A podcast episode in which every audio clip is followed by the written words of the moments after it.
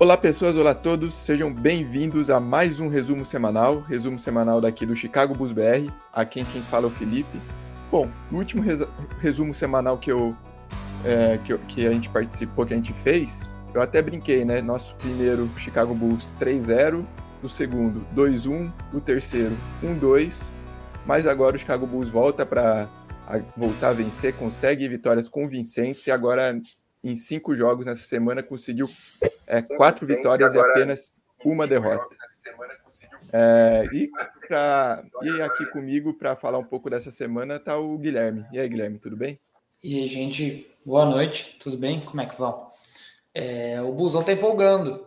É, a gente teve uma semana desfriada ali, mas o Busão agora nesses nove dias, né?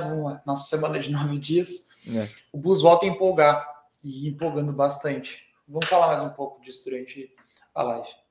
Beleza, muito bom. E também aqui, para participou da primeiro resumo semanal, agora está aqui de volta, é o Bruno. E aí, Bruno, tudo certo? E aí, tudo certo, Felipe? Tudo certo por aqui, bastante coisa para contar. Me ausentei aí por, por alguns resumos semanais, mas estou sempre acompanhando. Mas é, como eu falei, essa questão de, de agenda é complicada, mas hoje deu aí para voltar a participar. É, isso aí. Bom, e foi uma semana agitada, como o Guilherme falou, né? A gente acabou fazendo sete dias, né? Porque a gente tinha geralmente gravado nos domingos, só que aí o Chicago Bulls jogou no domingo, esse domingo, jogou nessa, ontem na segunda-feira, então puxamos aqui para terça-feira. E para falar um pouco, vamos falar do jogo que aconteceu na segunda-feira, né? Dia 8 de novembro, no United Center. Chicago Bulls ganhou do, do Brooklyn Nets 118 a 95, uma vitória muito importante, uma vitória que mostra muita força desse elenco, mas principalmente uma vitória que, mais uma vez, o quarto período de Chicago foi avassalador. Foi um jogo que você vê o placar, você acha que foi o Chicago Bulls dominou o jogo, mas não, o Brooklyn Nets, é, o, o, Brooklyn Nets chegou, o Chicago Bulls chegou a ganhar o primeiro quarto, mas da, do início do segundo quarto até o terceiro até o terceiro quarto, ou seja, metade da partida, o Brooklyn Nets esteve na frente do Chicago Bulls, né? E Chicago, no, quarto, no quarto período, simplesmente atropelou, ganhou por 42 a 17 e passou por cima de Brooklyn, que a única jogada que teve o, no final, no jogo no final era apenas bola no Kevin Durant, que tem sido muito eficiente para eles. Mas, é, Guilherme, como você vê esse jogo? Foi um primeiro sinal de que essa equipe pode, pode competir para algo, algo a mais, né? O Guilherme, esqueci, tá mutado. É, o Busão não tá para brincadeira, o Busão tá jogando muita bola. É, acho que é importante frisar desse jogo. Time com poder de reação, o time entrou no, no último quarto ali, é, perdendo por dois pontos, eu acho, né? Dois pontos. E conseguiu vencer o quarto por 25 pontos. É impressionante. Vencer um quarto por 25 pontos é absurdo. 25 pontos é a pontuação que tu fazia um quarto. É, ponto positivo também dessa vitória, eu acho que é a defesa do Bulls está jogando muita bola nesse jogo foi um exemplo, a gente vai falar de outros exemplos aqui nesse resumo semanal de como a defesa do Bulls está jogando muita bola. James Harden basicamente neutralizado, 14 pontos, 4 de 11 no field goal e ele só tentou, só conseguiu três lances livres no jogo. É, teve um dos piores plus-minus ali do time, com menos 23. É, o Zach Lavine e o DeRozan, só para variar um pouquinho, com mais 50 pontos, né, combinando mais 50 pontos. O Aildo Sumo despontando, jogando muito nesse jogo. Acho que foi o melhor jogo dele nessa temporada de rookie, com 15 pontos e 7 rebotes em 19 minutos só. Uma partida super super convincente assim de quem vê o time, vê o poder de reação, como esse time consegue ser explosivo. O time do Bulls pontua muito rápido, isso é muito impressionante, constrói, consegue construir lideranças rápido, isso é muito bom, muito positivo. Isso aconteceu ontem contra o Lakers também, o time conseguiu construir ali a liderança final é, mais para o final do jogo relativamente rápido, porque estava administrando aquela diferença próxima dos 10 pontos. E o ponto negativo que eu vejo nesse jogo em si, né, porque foi um, realmente um jogo muito bom do time, é o Vucevic off. É, num jogo que ele podia ter explorado um pouquinho mais o garrafão do Nets, que não é tudo isso. O Vucevic off só com 11 pontos, 5 de 14 no field goal e sem nenhum free throw tentado na partida. É, isso é isso, um bom jogo do time e ótima capacidade de reação. Uh, admito que eu vi o jogo, esse jogo eu vi por resumo mesmo, porque eu não consegui assistir ao vivo, mas é impressionante. O Bulls conseguiu fazer um, um quarto de 25 pontos de diferença num dos melhores times da liga e segurar o Nets para 17 pontos no quarto é impressionante. É, você falou, né? O, Brooklyn Nets dominou o jogo é e Lace Kevin Durant quando você falar isso, né? Porque esse jogo Kevin Durant jogou basicamente sozinho. Não, não tem muito o que falar. E bem, bem dito pelo Guilherme, James Harden foi anulado. E eu acho que essa mudança de regra, acho que dá até pra gente debater isso um pouquinho aqui. Essa mudança de regra acabou com o James Harden e eu não sou hater do James Harden, muito pelo contrário, até uma jersey do, do James Harden, porque eu acho que ele joga realmente muito. Mas eu acho que ele ficou muito acostumado com essa questão de, de cavar essas faltas, que também não são cavadas, né? Porque eram faltas até o ano passado, até a temporada passada, melhor dizendo. E agora que essas faltas deixaram de ser uhum. faltas, ele, ele me parece muito nervoso, querendo resolver sozinho às vezes, e isso acaba não rolando. E foi algo que eu falei, acho que no primeiro resumo semanal aqui, que vão ter times que vai ter jogador que vai fazer 35, 40 pontos em cima de você, não vai ter jeito. O, o Embiid é assim, o Jokic é assim, o Duran é assim, e aí você tem que tirar do entorno dos caras, você tem que tirar do resto do time. Você não pode deixar os outros caras que pontuam junto com eles fazerem o tanto de ponto que esses caras fazem também. E eu acho que o Chicago Bulls conseguiu fazer isso. Não, não vai conseguir limitar o Kevin Durant, ok, mas a gente limita todos os outros jogadores, então, e não deixa o Kevin Durant jogar de uma forma confortável. Ele vai ter que decidir todas as bolas, porque se tiver outro cara para decidir, esse cara vai provavelmente errar. Kevin Durant é o tipo de jogador que tu te conforma, né? Porque o cara, ele é basicamente 7-0, ele é maior que basicamente todo o time do Bulls. Eu acho que só o Vucevic é maior que o Kevin Durant no elenco do Bulls. E ele joga ele é que nem um guard. E joga, é, ele, é, isso que eu ia falar, ele é maior que um pivô e joga como armador, cara. Como é que você vai parar um Não cara tem desse? como. É, é, é, o tipo de jogador que tu deixa jogar, cara. Se ele vai bater 60 no teu time, é melhor que os outros, o resto do time combine para 30. É, bom, é, como o Guilherme, o Bruno falou, né, no, o, o ataque do Brooklyn Nets foi baseado apenas no Kevin Durant. Foram 38 pontos do Durant, e aí de resto, James Harden, 14 pontos, Lamarcus Aldridge, 19 e acabou, não teve nenhum outro jogador que passou dos 10 pontos. Então, uma partida bem coletiva, bem forte da, da equipe do Chicago Bulls, a defesa sufocando, né? É impressionante, né? Acho que é, a gente já tem falado um pouco disso do Chicago Bulls, do banco de reservas, não ter muita bola de três, não, não ser uma equipe que faz muito sentido ofensivamente, mas é, Derrick Jones Jr., o Wild Ozumo foi, foi, como o Guilherme falou, foi talvez a melhor partida do, do Ozumo na, na NBA até agora. É, é um banco que não precisa ser excelente ofensivamente. A defesa é tão boa que compensa o ataque, né? Consegue cestas muito fáceis, né, Bruno? Sim, e não só isso. Se você falar sobre bolas de três, que é algo que na NBA de hoje é primordial, o Chicago Bulls contra as estatísticas, vem na contramão disso. Acho que o Chicago é o terceiro time a menos chutar a bola de três, se eu não me engano, tá em 27 em, em tentativa de bola de três por jogo. E é um time que tá com campanha super positiva, porque o Chicago Bulls ele explora os pontos fortes dos seus jogadores. E quando você tem um DeMar DeRozan, quando você tem um Zach Lavine, quando você tem caras que são tão dominantes assim na infiltração, o, o Zach tem um chute ótimo de três, o Lonzo vem desenvolvendo chute de três também. Só que o Bulls não precisa ficar forçando bola de três. E essa é a questão, esse é o grande ponto que o torcedor passou a compreender. O Chicago Bulls também joga, para mim, pelo menos, isso não é clubismo da minha parte de dizer, porque quando o Santo Antônio Spurs jogava assim também me agradava mais.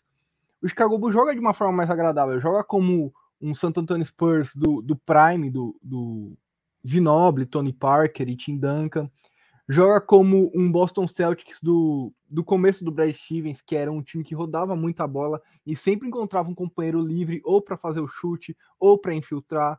O Chicago Bulls não força ataques, não força bolas.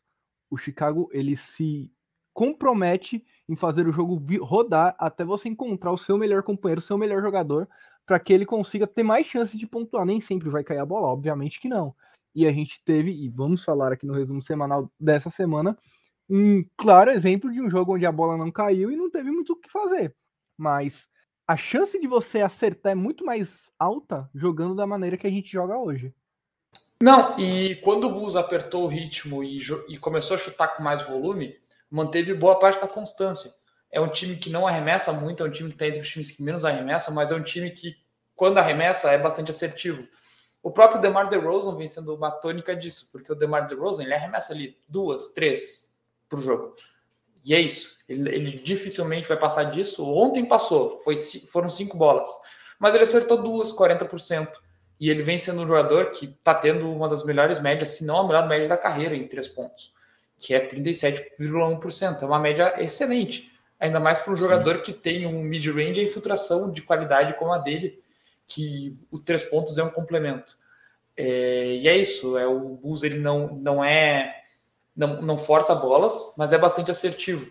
E aí eu acho que eu vou esperar o Bruno voltar, se ele conseguir voltar, que daí a gente faz o comentário no jogo do Golden State sobre a questão da bola não estar tá caindo, porque tem uma, tem uma questão bastante óbvia aí, né? Que é a questão da ausência do Vucevic, que a gente vai comentar mais a fundo no, nos próximos jogos. Sim, sim, sem dúvida. É, é antes, né, falar desse jogo do Golden State, falar da ausência do Vucevic, falar do último jogo do Vucevic ainda, né, nesse, nessa temporada, que foi o jogo contra o Dallas Mavericks, que o Chicago Bulls ganhou de 117 a 107. E assim, a gente vê o Chicago Bulls ganhando contra, é, já ganhou do Boston Celtics, como eu falou, ganhou do Brooklyn Nets, até provavelmente até o jogo passado, né, contra o, o Lakers, esse talvez tenha sido a vitória mais contundente do Chicago Bulls, né, porque foi, foi o jogo em que a equipe dominou o, desde o início da partida, dominou os 48 minutos, foi superior a, ao Dallas Mavericks, mostrou é, sua força, né, então tudo bem, tá, teve momentos mais importantes, o, a virada contra Boston, a vitória contra o, contra o Nets, mas 48 minutos de basquete, o Chicago Bulls foi superior ao Dallas, né? Mostrou um trabalho bem, bem superior, né, Guilherme? É, o Bulls começou muito bem esse jogo, aí tropeçou um pouquinho para o final do primeiro quarto, tanto que o Mavis vai para a primeira pausa da partida ganhando, mas o Bulls ele foi melhor overall durante o primeiro quarto de partida e do segundo quarto para frente o Bulls controlou bastante o jogo. É, ficou naquele território meio perigoso ali da, da, da margem de vantagem na casa dos 10 pontos, mais ou menos, mas o Bulls dominou o jogo é, do, do, segundo quarto ali em diante, e até no último quarto, quando o Mavis é, é, diminui a vantagem, o Bulls ainda estava com o jogo sob controle, diminuiu a vantagem com o Porzingis fazendo algumas cestas bem relevantes, o Porzingis fez uma péssima partida, é, e a pontuação do Porzingis não vai fazer jus ao que ele jogou contra o Bulls, porque o Porzingis jogou algumas postes de bola fora quando o jogo estava bem mais apertado, porque ele tinha medo é, de jogar contra um contra um armador. Ele em algumas situações ele teve contra Caruso, Lonzo Ball, e ao invés de botar as costas para a cesta e empurrar esses jogadores para o garrafão, ele tentou fazer uma jogada de guarda, que é uma coisa muito característica do, do Porzingis, né? Então, assim, é, o Bulls vem defendendo muito e esse jogo foi um jogo em que o Bulls controlou bastante o jogo. E se contra o Nets o placar não faz justiça, porque o jogo foi muito mais difícil do que parece, mas o Bulls teve um quarto espetacular, eu acredito que contra o Mavis é meio que o contrário, né? O placar ele não foi tão elástico, mas o Bulls dominou o jogo pela maior parte do tempo. O Bulls foi o time que jogou melhor. E volta à defesa. O Luca Doncic teve um jogo muito abaixo do normal para ele também. É, o Luca Doncic durante boa parte do jogo estava simplesmente sumido, completamente sumido. Ah, e só complementando aqui o que eu ia Sim. comentar, é, o Lonzo Ball teve um jogo de seis bolas de três, né? O Vucevic talvez tenha tido o melhor jogo dele na temporada, ofensivamente. foram sete. Pontos. Foram sete, é verdade, foram sete bolas Não, de três. Ele começou ver. seis de sete. Ele começou foram seis sete, de sete. É, sete de dez. Isso foram mesmo, sete de dez. Isso eu anotei foi, se... foi... É. Foi 7 de 10 na bola de 3, 0 de 4 na bola de 2, né? Umas coisas que a gente vê o, Lonzo Ball ainda nesse começo. É, Bruno, é, é, o Caruso sobre o... pontos e 6 steals no jogo. Grande partida, é, Bruno, né? Como o Guilherme falou, né? Talvez o melhor jogo do Vucevic, é, o do Vucevic na temporada, Caruso muito bem pontuando, e um jogo abaixo do DeMar DeRozan, talvez o jogo mais abaixo dele desde que vestiu a camisa do Bulls, né, Bruno? Então, assim, foi uma vitória contundente com o nosso melhor, ou segundo melhor jogador hoje da temporada, não indo tão bem, né? Sim, e esse jogo ele quebra uma sequência de sete jogos com de DeRozan e Lavine fazendo mais de 20 pontos, e esses dois jogadores empataram com Jordan Pippen nesse nessa estatística avançadíssima que só existe no time do Chicago Bulls. Não tem mais nenhum time da NBA isso, mas tudo bem. porque nenhum outro time teve Jordan Pippen, então me desculpem, porque vocês não podem ter essa estatística. E para vocês entenderem o quanto essa dupla ela está sendo relevante. As estatísticas do Book. Eita, travou. Fala de novo, Felipe. Ah, não, é, é, essa brincadeira das estatísticas Jordan Pippen, só Jordan Pippen, né? Porque se for só do Jordan, aí não tem como passar, não. É, exatamente. Tem que ser a dupla. Mas, mas é para entenderem como está sendo relevante essa dupla, Lavine e, e DeRozan nesse começo de temporada. Como você falou, uma partida bem boa do Vucevic ofensivamente, mas eu sou um cara que gosta muito do jogo do Vucevic, principalmente nessa temporada. Por mais que critiquem ele defensivamente, o cara vem fazendo double-double quase todos os jogos. Então, ah, mas ele não é um, um, grande defensor e tal, ele tem suas limitações, mas ele pega rebotes, bastante rebotes, muito mais rebotes do que a gente tinha nos últimos quatro pivôs que a gente teve, talvez. Sei lá. Se juntasse o Wendell Carter Jr., Felício, Cornet, e eu nem sei qual era o, o pivô antes desse, eu não, não lembro é, agora. Antes, só Gasol e Noah. É, nesse é, então, nível. É, de, depois, é, então, depois de, de Joaquim Noah e do Paul Gasol, que acho que ficou um pouco. O Paul Gasol era superior ainda, mas desde o Gasol é o melhor pivô que a gente tem, com certeza. Sim, é, é isso que, que a gente tem que sim, entender. Sim. Que mesmo ele sendo, ah, não é um primor defensivo, mas, cara, você quer um primor defensivo? Porque o Wendell Carter Jr. era esse jogador que só defendia. E a gente percebeu que cara, não, não fazia nenhum tipo de diferença no jogo o, o Wendell Carter Jr. Muito pelo contrário, ele fazia muitas faltas e acaba fazendo às vezes a diferença negativa. Então, para o pessoal que reclama muito, às vezes o torcedor ele tá tão feliz com o time que ele tá procurando algo para reclamar. Eu acho isso meio estranho. Porque os caras reclamarem que o Vucevic não, não é o cara que defende pra caramba, pô, velho, o cara faz double-double todo jogo, você tá reclamando disso. Mas, enfim, é um detalhe. Outra coisa que eu tô comentando bastante, Felipe e Guilherme, é que como o chute do Lonzo Ball melhorou, a gente vai falar do, do próximo jogo, onde isso não se fez valer, mas como o Lonzo Ball se tornou um chutador confiável. E, caras, é incrível o, o quanto um time ajeitado faz diferença para o desenvolvimento de um jogador. E principalmente para o Lonzo Ball, que tinha essa expectativa por ser a segunda. Ele foi a segunda escolha do draft, se eu não me engano, né? Eu não sei segunda se foi a primeira ou se foi a segunda. O primeiro foi o Jason Tatum. Michael Fuchs. Não, foi o Michael Fuchs. É, foi o Michael Fuchs, aí o Lonzo Terceiro foi o Tatum. Isso. Isso. Nossa, que, que escolha miserável o Michael Fuchs na primeira escolha, mas tudo bem. E vocês percebem que por ser a segunda escolha geral, por ter sido draftado no Lakers, numa no encerramento de carreira do Kobe Bryant, inclusive tô com a camisa dele aqui atrás hoje, porque a gente bateu no Lakers, então pode trazer para live. Mas no, no, encerramento de carreira do Kobe Bryant, e aí todos olhavam para o Lonzo Ball como o próximo ícone do Los Angeles Lakers, muito pelo que ele jogava, muito pelo que o pai dele falou também. E aí, quando não rola, ele vai para o Pelicans. E, e, a gente já contou todas essas histórias aqui. Eu não, não quero ser muito repetitivo, mas é só para as pessoas entenderem que o Lonzo Ball, em uma franquia onde ele não precisa ser o principal jogador, é ótimo ele é muito, muito, muito importante para o Chicago Bulls hoje, porque ele não é o principal jogador. Porque se ele fosse o principal jogador, ele seria um jogador abaixo da média do que a gente espera dele. Sabe o que, que eu acho que pega muito, Bruno? É, a gente não a gente não vai se estender muito no assunto, mas já se estendendo, né? Porque é assim que funciona é, o ao vivo. É, cara, em todos os outros times que ele jogou, ele não era mais do que o terceiro melhor jogador. E hoje no Bulls ele é o quarto. Vai, ele é o quarto hoje no Bulls, mas debatível que ele seja o terceiro também, se tu botar o impacto defensivo que ele tem, etc e tal. É, nos outros times que ele jogou, ele estava na mesma posição hierárquica. A diferença é que o que ele está jogando no Bulls hoje não está tão longe assim do que ele estava jogando no Pelicans nos últimos dois anos. Ele estava jogando legal no Pelicans, ele estava jogando direitinho. É, inclusive, o Pelicans contratou um treinador de chute só para arrumar o chute do Lonzo Ball. E toda vez que, que falam do Lonzo é Ball, falam que o Pelicans contratou um cara específico para arrumar o chute do Lonzo Ball. E o cara arrumou o chute do Lonzo Ball, mudou completamente a mecânica.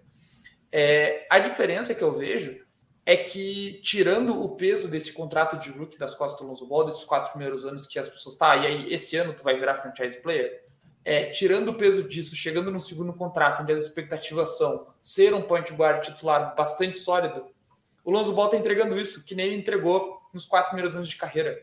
no segundo ano de carreira pelo Lakers, ele era provavelmente o segundo ou terceiro jogador mais importante do time. O, o time sem o Lonzo Ball, é, mesmo com o LeBron James, não jogava tão bem quanto o time com o Lonzo Ball. Isso está provado. O, o Lonzo Ball saiu do time e o time estava jogando muito mal. É, e ele estava lá entregando desempenho. É um desempenho razoável, um desempenho abaixo do que esperavam, até porque o Tatum, que foi selecionado depois dele para o arqui-rival do Lakers, estava arrebentando e virando franchise player a gente entende a frustração.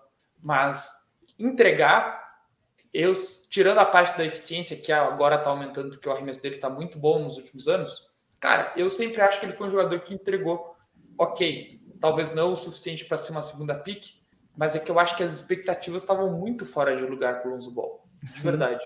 É, é isso, Sim. eu acho que, que a questão foi a expectativa, não que a gente, como público geral, colocou, mas como a, a, própria mídia colocou no Lonzo Ball, e de longe você percebia que ele não ia ser isso que os caras estavam falando. Quando mas que ele já. E, mas também ele não ia ser isso que os caras falaram depois que ele começou a jogar também. Que começaram a pintar ele como um lixo. Como um jogador que Exato. não deveria estar na NBA.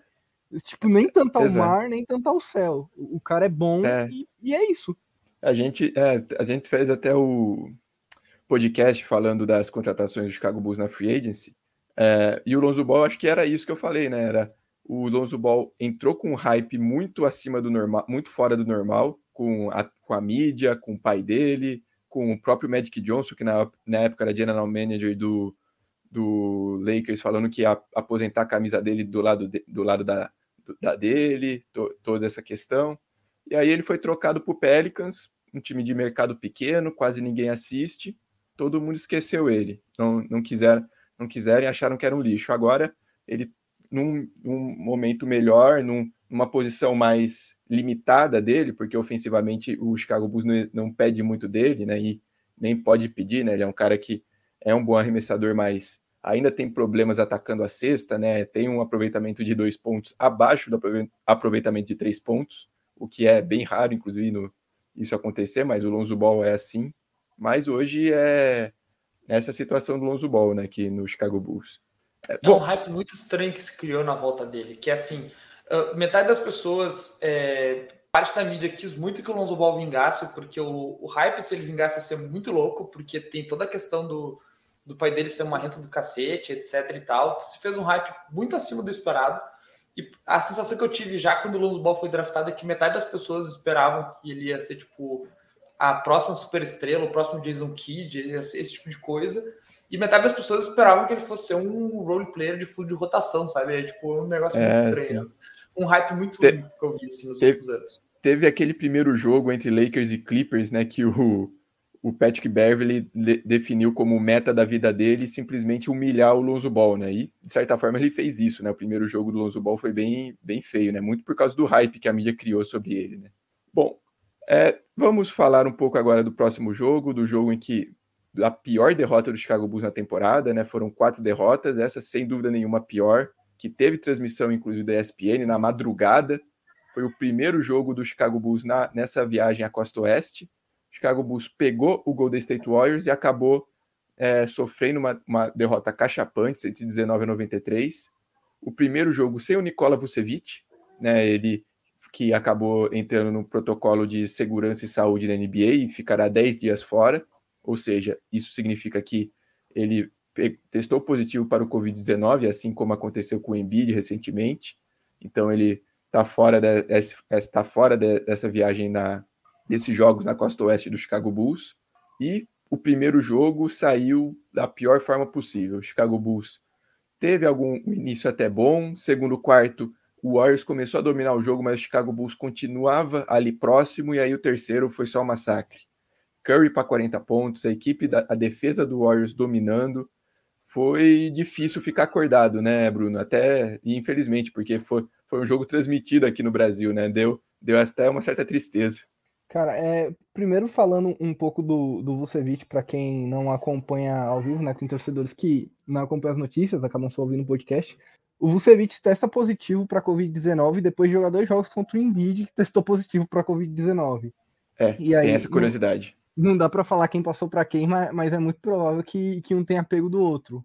E nesse, nessa questão, o Vucevic ou ele tem que ficar 10 dias fora, na verdade, assim, ele deve ficar 10 dias fora da, de qualquer atividade da NBA e apresentar dois testes PCRs negativos dentro de um período de 24 horas, para que aí sim ele possa retornar à, à equipe, ao Chicago Bulls, para exercer todas as suas funções. Quanto ao jogo, Felipe, eu acredito que muito se deu, e eu não quero ser muito clubista assim, porque não ia dar mesmo com o Vucevic. Eu, eu acredito que a gente ia perder mesmo com o Vucevic. Mas o fato do Vucevic não estar jogando atrapalhou muito a equipe, porque a equipe estava meio que tentando se remodelar ofensivamente para saber como fazia para girar a bola sem o Vucevic. O Vucevic é um cara que participa muito da, da, da rotação da bola. Ele, é, ele a bola passa por ele em todas as jogadas ofensivas. Então, quando você não tem esse cara, você tem que se reinventar. E uma coisa é você fazer isso no treino, outra coisa é você fazer isso no jogo com Damon Green marcando. E a defesa do Warriors estava bem aguerrida nesse jogo. E eu sempre falo isso quando a gente vai pegar o Golden State Warriors. Se o Curry esquentar a mão, o jogo acabou. E aí ele começou a arremessar, sei lá, de costas dando mortal 360 e a bola caiu. Cara, tira os titulares, coloca os reservas e deixa o jogo acabar. Porque o Curry é esse tipo de cara e a gente agradece por ter que pegar ele só duas vezes na temporada. É basicamente isso. Não, é. não dá. Quando o cara esquenta a mão, o cara esquentou a mão e ele é o melhor arremessador de todos os tempos da liga. E não é exagero dizer isso. Porque, porra, mas e o Ray Allen? o Ray Allen era um puto arremessador, mas o Ray Allen, tipo, paradinho lá, arremessava, contestado e tal. O Curry arremessa, tipo, mano, pulando que nem o cara do 24 horas dando tiro, tá ligado? Caindo no chão, o maluco arremessa jogar. Ele é uma Holmes do, da NBA, velho. Não tem o que fazer. Ele, ele vai arremessar a bola marcada é. por dois, três. É. Eu adoro aquela, aquela jogada que ele começa a driblar meio time do Clippers e chuta todo marcado, todo torto, e, o, e, o, e a câmera tá filmando o Curry olhando a jogada. E o Curry vai é, xingar ele, ele aí a bola cai e ele desiste de xingar o Curry. Não, ele tava de costas pra cesta, ele vira e arremessa de três de qualquer jeito, é inacreditável. É, e, e, no, e, contra o Bulls ele fez um, um arremesso tão ridículo que ele arremessou e virou assim de costas e, tipo, balançou o ombro é, e já, andando. Já, já apontou pra torcida, é nóis, já, já sabia que entrar. É, cara, então, velho, quando ele começa a fazer essas palhaçadas, essas bobajadas, mano, é porque acabou o jogo, tá ligado? Você não tem muito o é. que fazer. O maluco tem todas as badges do NBA 2K de chute no roxo. Ele é, é isso. Ele é isso, tá ligado? Não, não dá não tem. Você pode colocar o Lonzo Ball, você pode colocar o Alex Caruso, você pode colocar os dois juntos e, sei lá, alguém com um sniper apontando para ele, mesmo assim ele vai matar a bola de três, velho. O cara é, ele é insano. E, e me dói dizer isso aqui, porque o jeito que o Bull jogou contra o Warriors foi, foi tipo, ah, vamos, vamos jogar legal aqui. E no primeiro quarto foi legal o jogo. Foi tipo, foi, porra, foi. a gente tá, tá bem, tá legal, estamos defendendo bem, estamos atacando bem. Mas aí, na hora que o maluco começou a, esquentar a mão, o time meio que se perdeu também, porque não tinha aquela referência que é o Vucevic. E aí cometia erros, e todos os erros viravam cestas de três pontos. E aí o Warriors desgarrou e não teve muito o que fazer. E aí Exato. entra na, naquela questão que a gente ia conversar, né, Guilherme? Que partida miserável e modorrenta da dupla Alonso Ball e DeMar DeRozan. Os caras não acertavam nada nem desmarcados. E tem dia aí, eu falei isso para vários seguidores do Instagram, tem dia que o cara vai arremessar e não vai cair, velho. Não vai cair. E a gente é tem o... que estar preparado é. para esses dias. É o único. E o próprio jogo... Lavine, é, eu, eu fiz as minhas anotações aqui e eu botei como os pontos. Eu botei para todos os jogos, eu botei os pontos positivos e os negativos. E para mim o Lavine foi nos dois. Porque o próprio Lavine estava jogando muito e jogou muito ali, fez 10, 17 field goal, etc.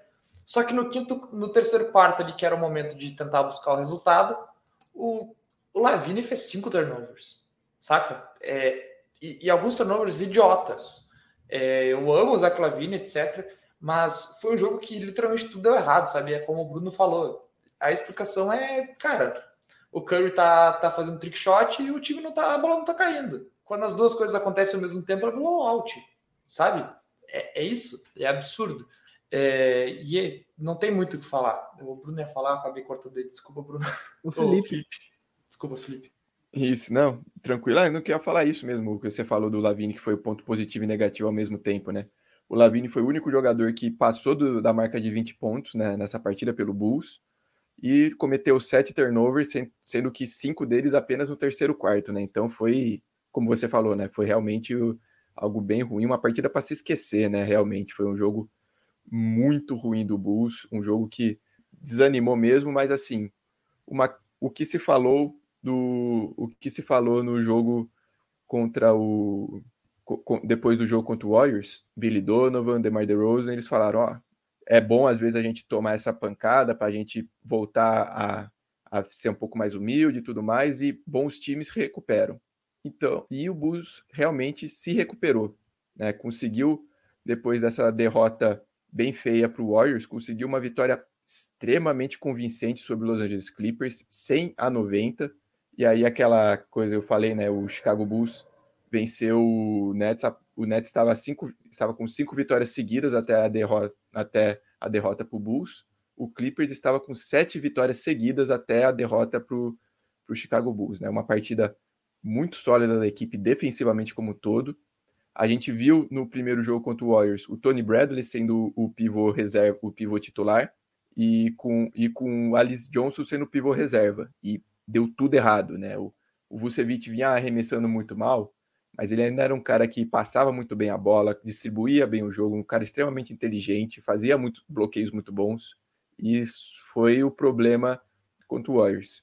Contra o Clippers, o Tony Bradley continuou como titular, porém, ele, o Javonte Green, que vinha sendo titular, o Alex Caruso, que era até então o nosso sexto homem, virou titular nessa partida, e o Derrick Jones Jr. acabou virando o pivô reserva, digamos assim, do Chicago Bulls na, nesse jogo, né? Então, é, Guilherme, a gente até fez um pré-jogo, tá? a gente falou um pouco do Bulls, da derrota para Warriors, a gente falou um pouco do Clippers, e aí deu tempo de falar um pouco dessa mudança do time titular, né, e da rotação defensiva como aconteceria, né?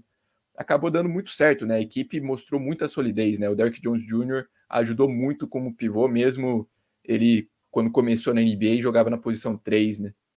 Eu queria só falar que eu vivi para eu vivi para ouvir o narrador narrar a seguinte frase ao vivo. George denied by Caruso. Eu escutei isso uma narração de um jogo da NBA. E eu não conseguia acreditar no que eu estava vendo. Porque o Caruso chegou em casa, ele tirou a chave de casa, um baseado e o Paul George do bolso. Que ele jogou um absurdo. ele jogou um absurdo na defesa. Simplesmente isso. Ele não, não jogou. Ele, inclusive, não jogou no ataque, né? Porque o ataque do time nesse jogo, tirando o DeRozan e Lavine, foi um desastre. Mas jogou muito. É, e a gente falou lá no pré-jogo que o Javonte Green talvez fosse uma injeção de energia a mais, né, vindo do banco, etc. É, e eu gostei muito da combinação do Javonte Green e do Derrick Jones Jr. vindo do banco, porque botou um pouco mais de força física na, no time reserva. É, o Derrick Jones Jr., embora os stats não mostrem, eu acho que ele está jogando nesse jogo do Clippers, os stats não mostram, mas é que eu acho que ele dá uma firmeza no garrafão e uma firmeza defensiva que o Tony Bradley não consegue entregar, mesmo o Tony Bradley sendo um 5. É, o Tony Bradley, ele me. Eu vi o Red Brasil falando no Twitter e eu não consigo tirar essa cabeça. O Tony Bradley tá me lembrando, me parece o Felício, sabe? É a vibe do Felício. Sim. É um bonecão de posto, ele não faz nada, ele não tem firmeza, ele não faz box out.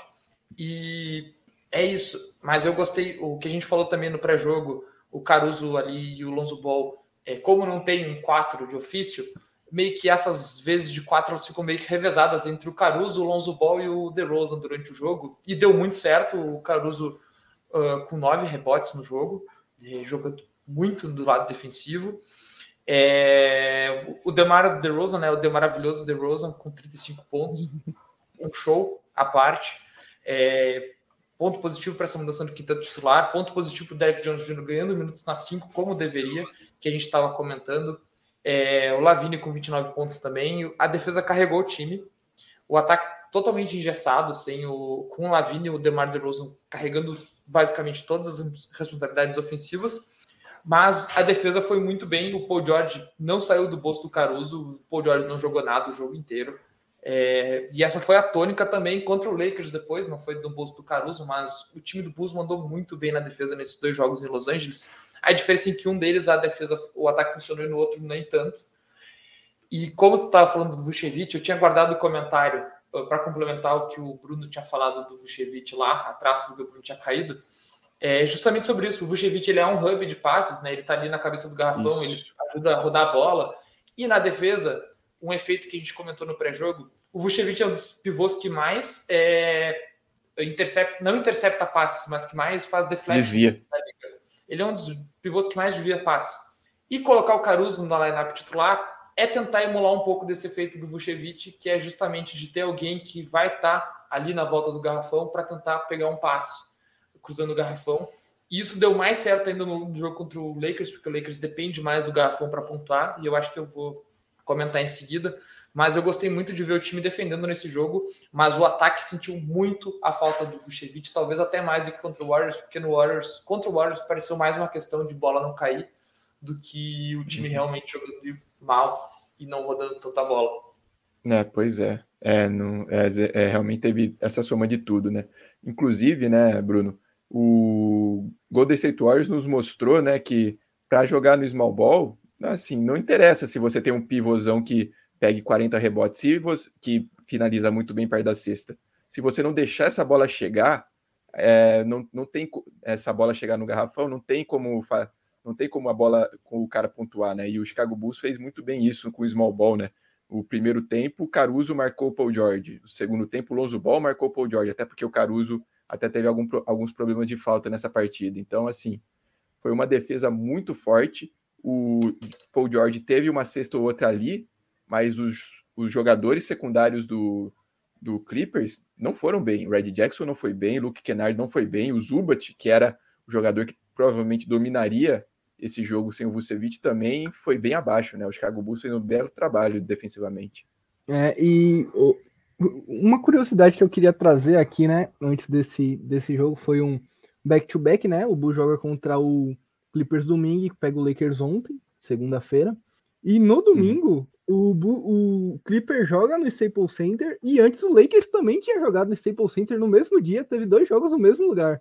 Eu acho que é eu, eu, não tinha percebido isso que, que ocorria na NBA, mas é só pra gente trazer aqui essa curiosidade de como é uma parada organizada, né, Felipe? Porque você ter um jogo, depois Porra. de seis horas, ter outro jogo e trocar tudo na arena, né? Tipo, esvaziar as pessoas e colocá-las de volta. Trocar a arena inteira, basicamente.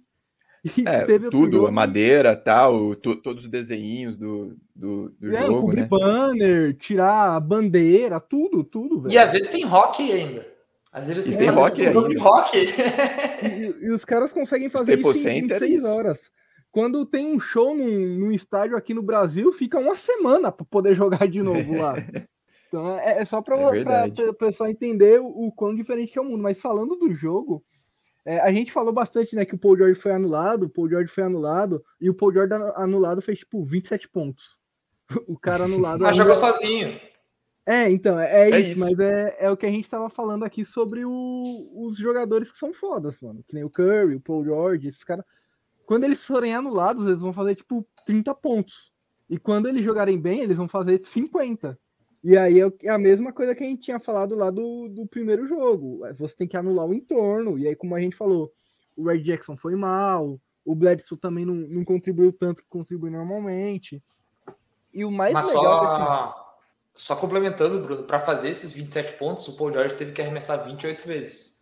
É, 25 é vezes. Ele, ele chutou 28%. Um... É, exatamente. Isso que eu ia falar. Ele teve um field goal baixíssimo, assim, 28%. É, o que salvou ele foram os lances livres. Sim, exato. 2 de 10 no arremesso de 3 pontos. Quer dizer, a defesa de perímetro do Bulls é uma das mais sufocantes da liga nesse momento. E uma coisa muito interessante é que contra o Zubat, que era um pivô, que a gente tinha essa preocupação, né? Pô, vamos pegar agora. Porque contra o Warriors, que é um time sem pivô, a gente sofreu, e a gente pensou, pô, vamos pegar um time que tem um pivô e a gente tá sendo nosso pivô titular, e talvez isso dê problema. Mas o, Zuba, o eu acho que ele é tão desengonçado que o small ball acabou sufocando ele. E aí, quando você tem o Javonte Green para cima dele, ou você tem o Derrick Jones Jr. marcando ele também, o cara não tem a mobilidade necessária para fazer uma jogada. E como a gente falou, e eu acho importante a gente abordar isso nesse jogo, porque no jogo seguinte o Caruso ficou zerado no, no ataque, mas a, a gente sabia que o Caruso era um jogador, pelo menos eu sabia que o Caruso era um jogador muito útil, para a rotação, e acredito que todo mundo sabia que ele era muito útil, mas eu não imaginava o quanto que ele seria importante. O cara, ele é Sim. um fator realmente de mudança na defesa do time. ele é incansável, ele é. E eu não tô falando isso para querer elogiar ele demasiadamente, mas o cara é primordial nas defesas. Ele é, ele é muito monstruoso nas defesas. Não, e a gente tava aqui falando é, no início da temporada que a gente ia ter uma lineup titular com Lavine, DeRozan e Vucevic, e a gente tava preocupado com a defesa do time. O Chicago Bulls é um dos melhores times da liga na defesa. É, sabe? A gente, tava, a gente tava. Ah, porque vai ter momentos em que vai botar Ball e Caruso para conseguir deixar o time ok na defesa. Não, o time tá defendendo para um caralho. Sabe? Tipo, o time tá defendendo muito. Uhum. É. E, muito disso é por conta do, da energia defensiva que o Caruso traz também, porque além dele ser um cara muito esforçado defensivamente, ele acaba trazendo o time junto. Porque quando você vê o cara do seu lado se jogando no chão para pegar o passe que tá a 4 metros dele, você não pode ficar parado, tá ligado? Você não pode jogar menos que ele, porque você tá competindo um minuto com esse cara. Então todo mundo quer, quer meio que mostrar serviço. É claro que os principais jogadores vão ter as vagas garantidas, como a gente já sabe. Mas é Javonte Green, o Derrick Jones Jr., o Tony Bradley, mano, esses caras vão ter que suar para conseguir jogar. Porque esse cara tá suando. Sim. Então ele traz todo um, um, fator defensivo totalmente diferente e de verdade eu não esperava que o cara. Eu sabia que ele seria útil e tal, mas eu não sabia o quão útil ele seria. E eu acho que, como a gente vai falar do Lakers no próximo jogo, o torcedor do Lakers sabe disso melhor do que a gente hoje. Exatamente, sabe muito bem. O, o Guilherme até brincou, né? O D, Mar, o D maravilhoso, né? fez uma partida fantástica, não errou nenhum arremesso do seu mid-range e tal, foi perfeito. Ele, né, Guilherme, a gente vai falar daqui a pouco também do Lakers, ele que se sentiu em casa, né? Ele que é de, da região de LA, né, de Compton, né? Ficou, ficou bem contente, bem satisfeito jogando no Staples Center. Oh, ele fez só 73 pontos nos dois jogos, com 27 de 39 no field goal. E assim, 27 39 porque ele inventou de chutar mais de três contra o Lakers, né? E acertou. Incrível. Aquela bola que ele faz no, em cima do AD, no fadeaway ali na, na cabeça do garrafão, é dentro do garrafão é inacreditável. Essa bola foi linda, cara. E tem uma gerou excelentes memes também, né? E, e me é per perdoa que eu não lembro, eu não lembro em qual jogo foi, mas eu acho que foi contra o Lakers, que ele encerra um quarto é, driblando que ele rasga defesas e ele, e ele simplesmente ele, ele ensaboa pelo, no ar, assim, pelo defensor. É um negócio inacreditável. É, é o melhor jogador do time, tá? Eu acho que a gente aqui, nós três, a gente, talvez a gente saiba isso. Eu, pelo menos, eu tenho isso muito claro. Talvez o torcedor que tenha mais apego ao Lavine. É, eu tenho bastante apego ao Lavine, mas é o melhor jogador do time, né? Ele, ele tá mandando no time. É maturidade, poder de decisão, é tudo. Simplesmente perfeito. E ele e eu estava até anotado aqui, já que o Bruno me incitou a falar do, do DeRozan, é 26,9 pontos por, por partida, 51% de field goal, 37% de três pontos e 87% de lance livre. Aliás, o Bulls é o, é o time com o melhor aproveitamento de lance livre na, na liga hoje. É, DeMar DeRozan é ao NBA, pelo que jogou até agora. Talvez o primeiro time. E, e assim, Guilherme, não, não é exagero que eu, tô, que eu vou falar agora, e não é loucura da nossa cabeça, mas o DeRozan é sim um candidato palpável pro MVP. Ele tá na briga. Ele quinto tá colocado ali, na última tá. corrida. É, ele é quinto colocado para MVP. E não é exagero você você você questionar, é. porra, esse cara, será que ele pode ser MVP? Porque ele tá carregando um Chicago Bulls que, beleza, ah, mas o Curry tá jogando monstruosamente. Tá, mas o Curry tá jogando monstruosamente com um time que ele conhece de três anos. O DeRozan tá jogando tudo isso e ele chegou a dois meses, tá ligado? Essa é a diferença. O cara tá acabando. E é outro cara que, que eu vou falar que entra igualzinho o Caruso. Todo mundo sabia o que DeRozan era.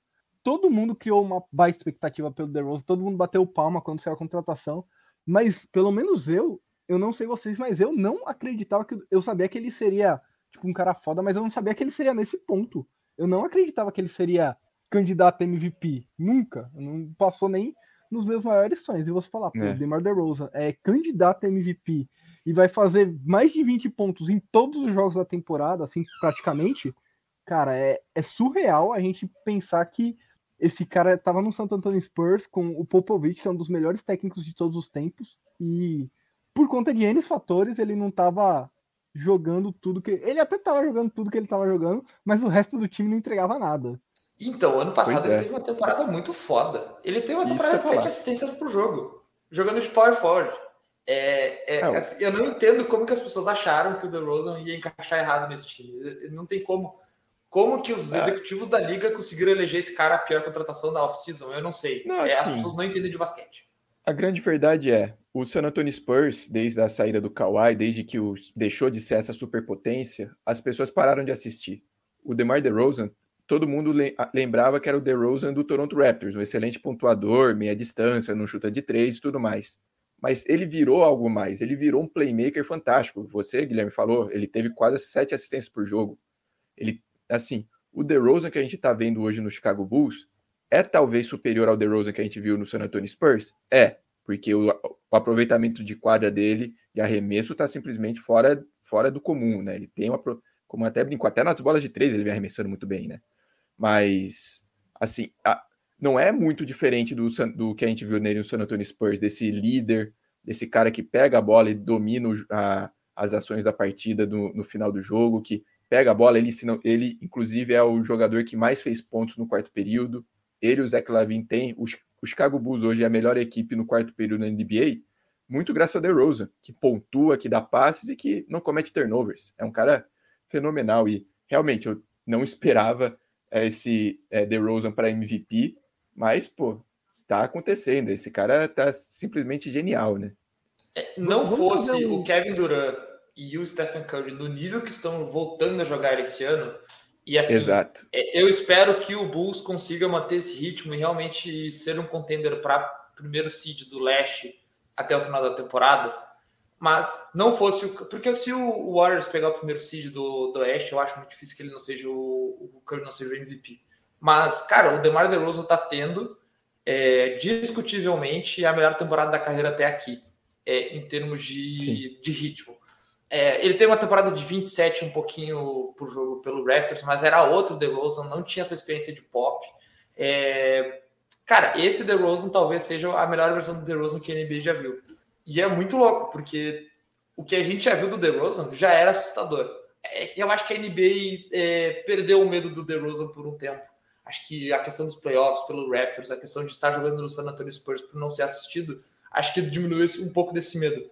Mas é isso, cara. Sim. Ele é fenomenal. Vamos fazer uns comentários aqui, Felipe, da galera Isso, que tá boa, boa, pode... na, na live.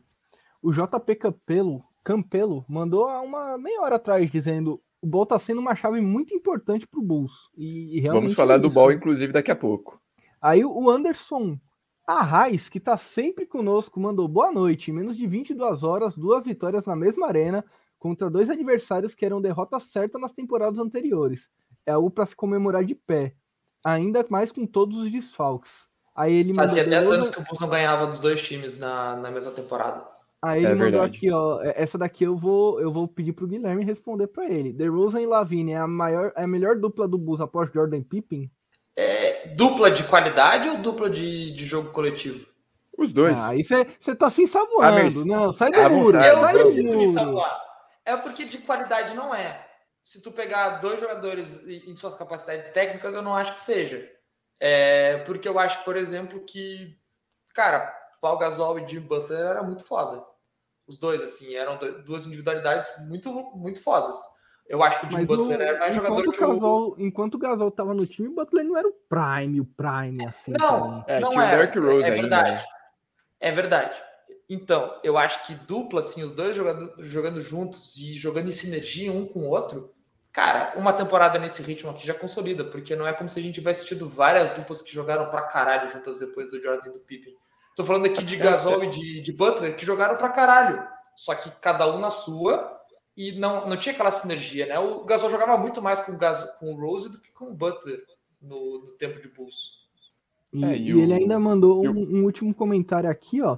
DeMar DeRozan era tido como a pior contratação da NBA por muitos GMs e grande parte da imprensa americana. Vocês acham que ele é subestimado na NBA? A gente acabou de, de falar disso, né?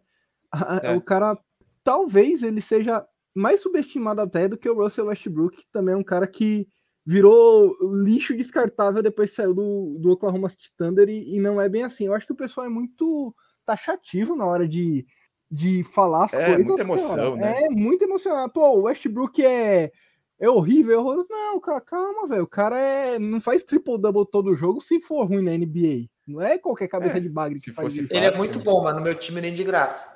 Muito obrigado. Não, mas hoje, hoje, se fosse há dois anos atrás, você com, com o, o, Dan- o Cameron Payne armando o time, há quatro Chris anos Dunn. atrás, você não ia querer o, o Chris Dunn, você não ia querer o Russell Westbrook no time.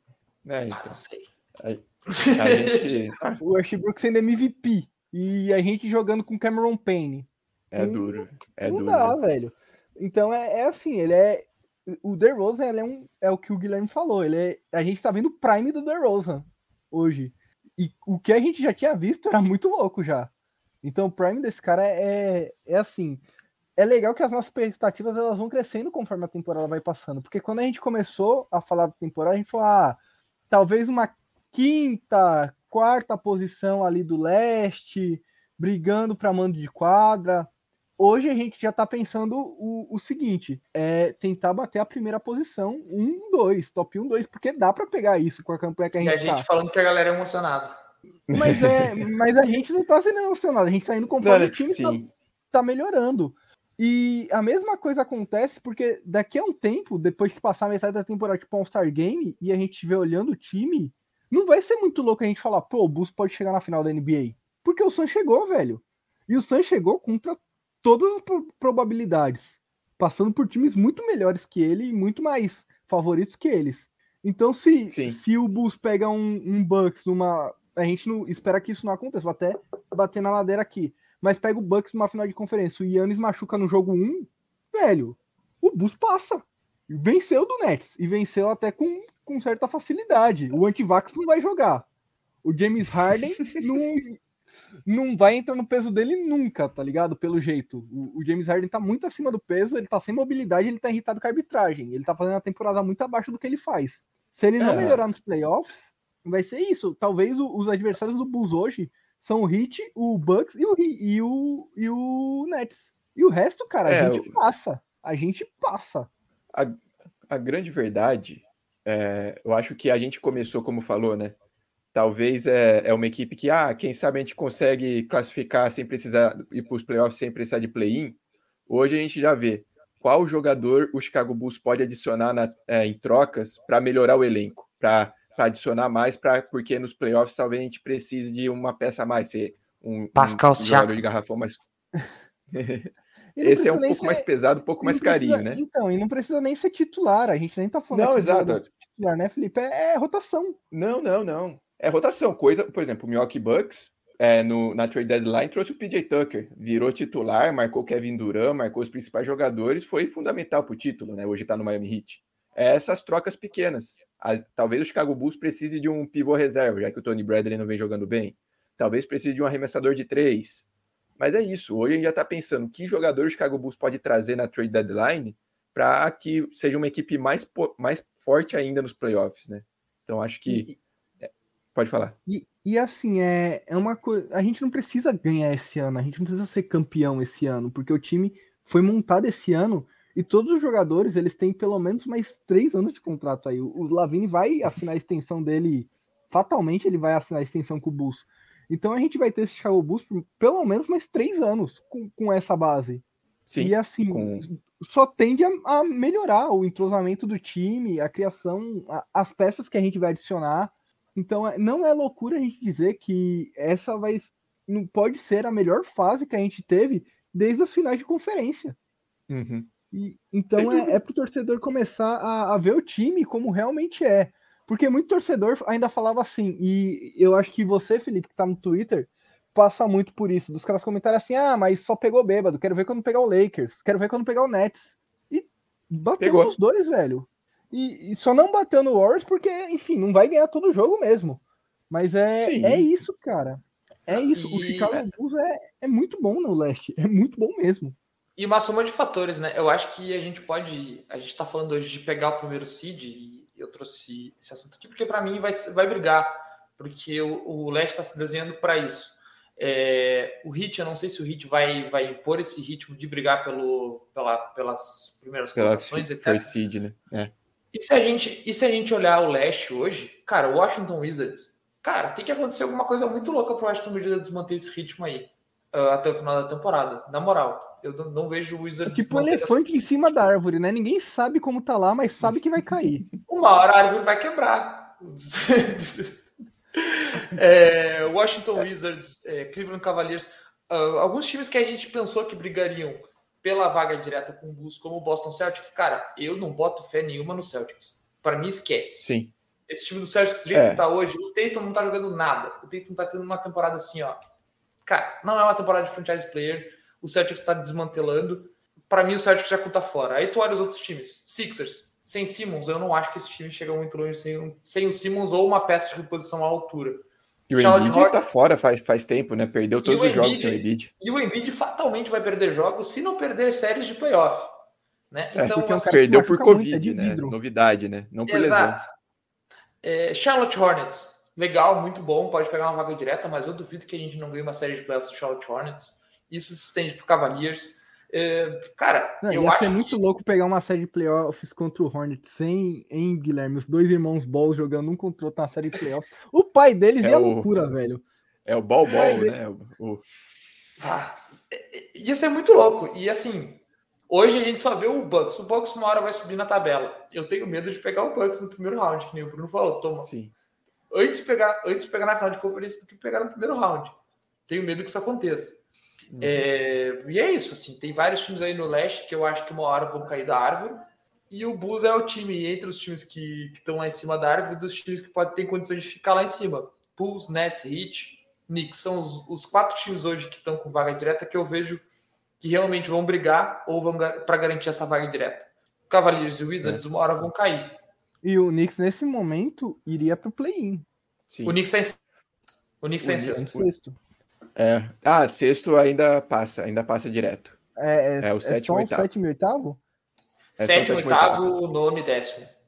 Isso. Eu achei que é, era 6, tá... 7, 8, 9. É, o Knicks está com um problema na rotação, né? O, o banco de reservas talvez seja o melhor da NBA, mas o time titular está com minutos terríveis, jogando muito mal, né? Então é uma coisa para se observar daqui a pouco, né? E, bom, a gente falou bastante já de The Rose, MVP e tudo mais. Falar um pouco do jogo que o, todo esse hype foi construído, né? A Chicago Bulls não teve dó do asilo, ganhou do Los Angeles Lakers 121 a 103, né? E assim, a gente já, a, a gente já falou tudo que a gente podia do DeMar DeRozan, talvez a gente fale ainda um pouco mais, mas o que eu gostaria de falar um pouco do Lonzo Ball, né? Foram 27 pontos, é, 7 bolas de 27, foram 27 pontos, 7 bolas de 3, é, 8 assistências e 7 rebotes. O Lonzo Ball anotou seu primeiro triple-double pelo Chicago Bulls contra o New Orleans Pelicans, sua ex-equipe, e agora fez a sua melhor partida pelo Chicago Bulls contra o Los Angeles Lakers, também sua ex-equipe. Então, a pergunta que eu tenho para o Bruno é: o Lonzo Ball é rancoroso? Cara, ele. I took to personal, né? Ele levou pro pessoal.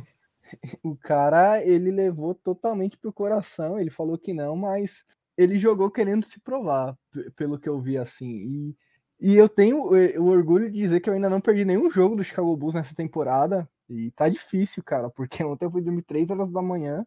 Inclusive Nossa. passei mal e hoje nem trabalhei. Difícil. Mas, mas eu, valeu a pena, valeu a pena pra, pra ver o show do Lonzo Ball. E teve uma hora ali que eu falei, mano, não. Minha namorada que, que assiste basquete comigo faz um, um ano e meio, dois mais ou menos, ela viu o uhum. Lakers ser campeão na bolha.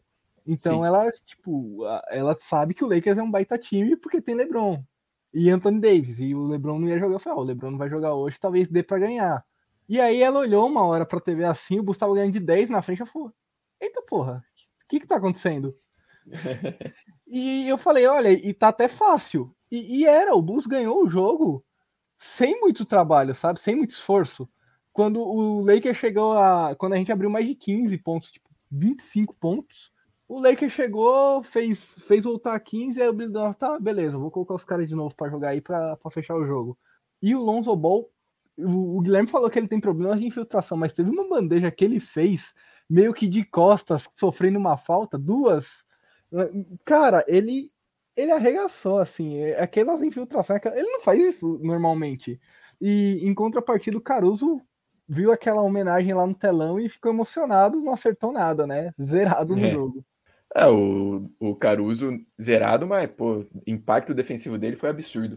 Ah, Aliás, sim, agora ele, é, ele foi um monstro defensivo. Sim, sim, sim. Inclusive, muita gente brinca, pô, Caruso influência positiva, zerado. A pessoa não assiste jogo, né? Só vê box score, mas enfim.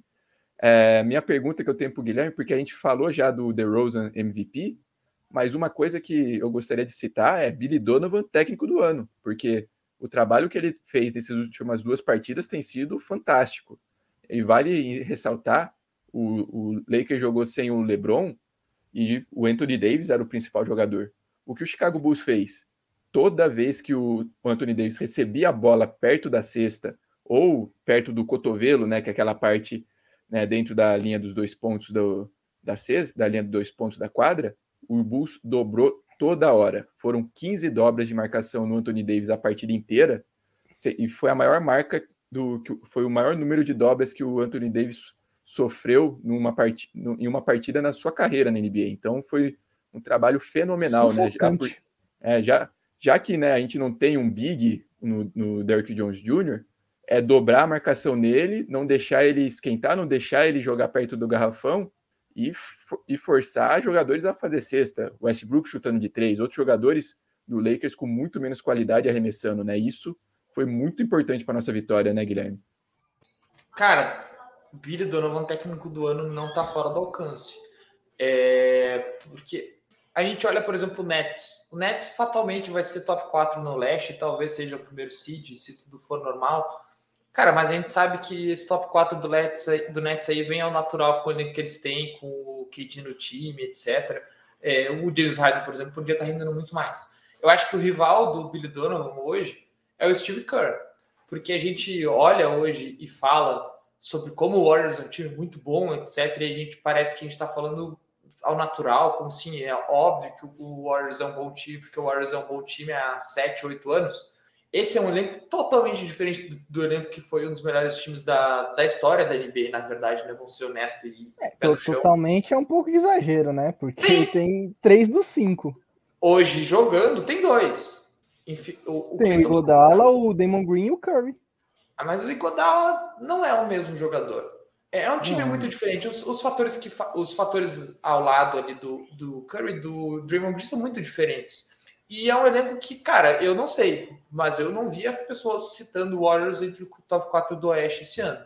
Não, eu não vi isso não. pessoas citando top 4, vaga direta. Eu acho que as pessoas até duvidavam que o Warriors ia pegar playoffs, porque eu acho que as pessoas viam que a temporada ia ser muito parecida com a temporada passada.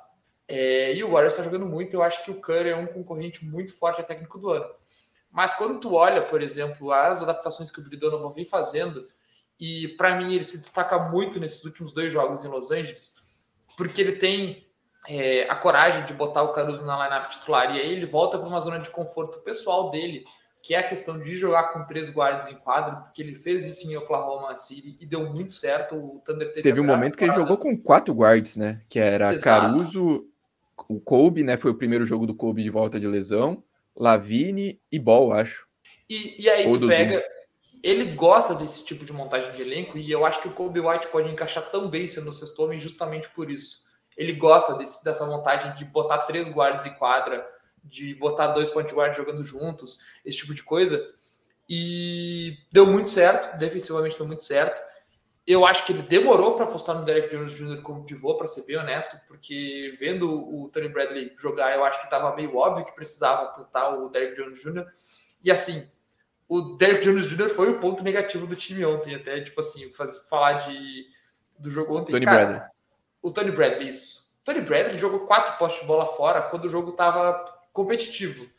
Quando o jogo estava ali entre os 10 e os abaixo dos 15 pontos, o Tony Bradley ele jogou quatro postes de bola fora. E para um road player, isso é inaceitável. Esse é o tipo de coisa que no primeiro quarto, quando ele jogou a segunda poste de bola fora, a terceira, o técnico tem que sacar ele do jogo. E assim, não estou dizendo que o Billy não fez nada de, de, errado e tal, mas ele botando o Derek Jones Jr., que ontem fez um partidaço, é, no jogo mudou completamente o jeito que o Bulls defendia. É, tem uma jogada que tem duas vezes que me marcam muito, porque o, o Lakers ele busca muito aquela lobby fácil para o Anthony Davis, aquela lobbyzinha que o Anthony Davis só bota a bandejinha dentro da cesta. Uhum. E o Derek Jones Jr. e o Lonzo Ball estavam muito atentos nessas bolas. Teve uma bola que eu acho até que foi o Javonte Green que, que interceptou, que ele saiu do, do corner, que ele estava marcando um jogador, ele viu que a lobby vinha e ele saiu do corner para dar uma interceptação por trás do, do Anthony Davis, assim. É um time muito inteligente, lendo muito bem as defesas, sabendo como defender. E o Anthony Davis, extremamente frustrado ontem. O Anthony Davis chutou nove field goals ontem. Só nove field goals. Num jogador que, que é o principal jogador do elenco. Ele saiu claramente frustrado, quatro turnovers. E ele teve o menos 22 de plus-minus, que foi a pior marca do elenco do, do Lakers ontem. E ele saiu antes da vaca da vaca deitar, ele saiu antes do, do jogo desandar, porque o jogo desandou quando ele sai. Sim, sim. Ele saiu com menos 22 e assim, cara, primoroso, realmente o Billy Donovan tá competindo para técnico do ano de novo, porque tem algumas pessoas que acham que ele deveria ter sido técnico do ano em 2019. É, e o Lonzo Ball, sensacional, 10 de 13 no field goal. Acho que isso aí vocês já, tem, já falaram também. Mas outro ponto de atenção é que o Bulls ontem fez 31 assistências no jogo né? Que 30 é o ponto de excelência de assistências no jogo de NBA. E ontem Exato. o Bulls conseguiu rodar a bola muito bem, 31 assistências. Cara, ontem partida que beira a perfeição do time mesmo. É, eu, eu falei da, que o, o Anthony Davis foi dobrado 15 vezes. O Anthony Davis foi ejetado da partida, né? Ele foi expulso faltando dois minutos para o fim do terceiro quarto, ou seja, a chance de ele ter recebido mais dobras era maior ainda, porque vinha dando muito certo e o Lakers não tinha nenhuma resposta, né? O próprio Frank Vogel, o técnico do Lakers, admitiu que ele não esperava esse tipo de defesa agressiva, né? É, e se tu pegar o box score rapidinho, é, se tu pegar o box score e olhar quem é que pontou pro Lakers ali, o Westbrook e o Horton Tucker, se eu não me engano, tiveram uma pontuação legalzinha. É, é o Horton Tucker é mais peladeiro, né? É, e o Horton Tucker, ele fez ali uns 10 pontos, eu acho, no quarto quarto, quando o jogo já tava com 20 pontos de diferença. Sim, sim, já tava, já tava entregue. É, cara, o Bulls defendeu muito ontem, mais um jogo assim, ó. Acho que talvez tenha sido o melhor jogo do Bulls na temporada, como um todo, assim, Foi. porque o Bulls realmente Foi. controlou o jogo inteiro contra o time que é ótimo. Ótimo talvez Não, seja uma palavra forte pro Lakers sem o LeBron, mas enfim. É, ótimo é um pouco de exagero. pois Emocionei. É. é, beleza. Tem, tem mais uns comentários aqui só pra gente finalizar, Felipe. Ah, isso que eu ia falar mesmo. O, o Arraiz mandou aqui, ó, que desde o início falei que o Bulls era top 4 do leste. Só acho que pra final de conferência ainda é muito otimismo. Ao meu ver, a realidade é semifinal de conferência. O que vocês acham dos rumores que colocam Marvin, Marvin Bagley no Bulls?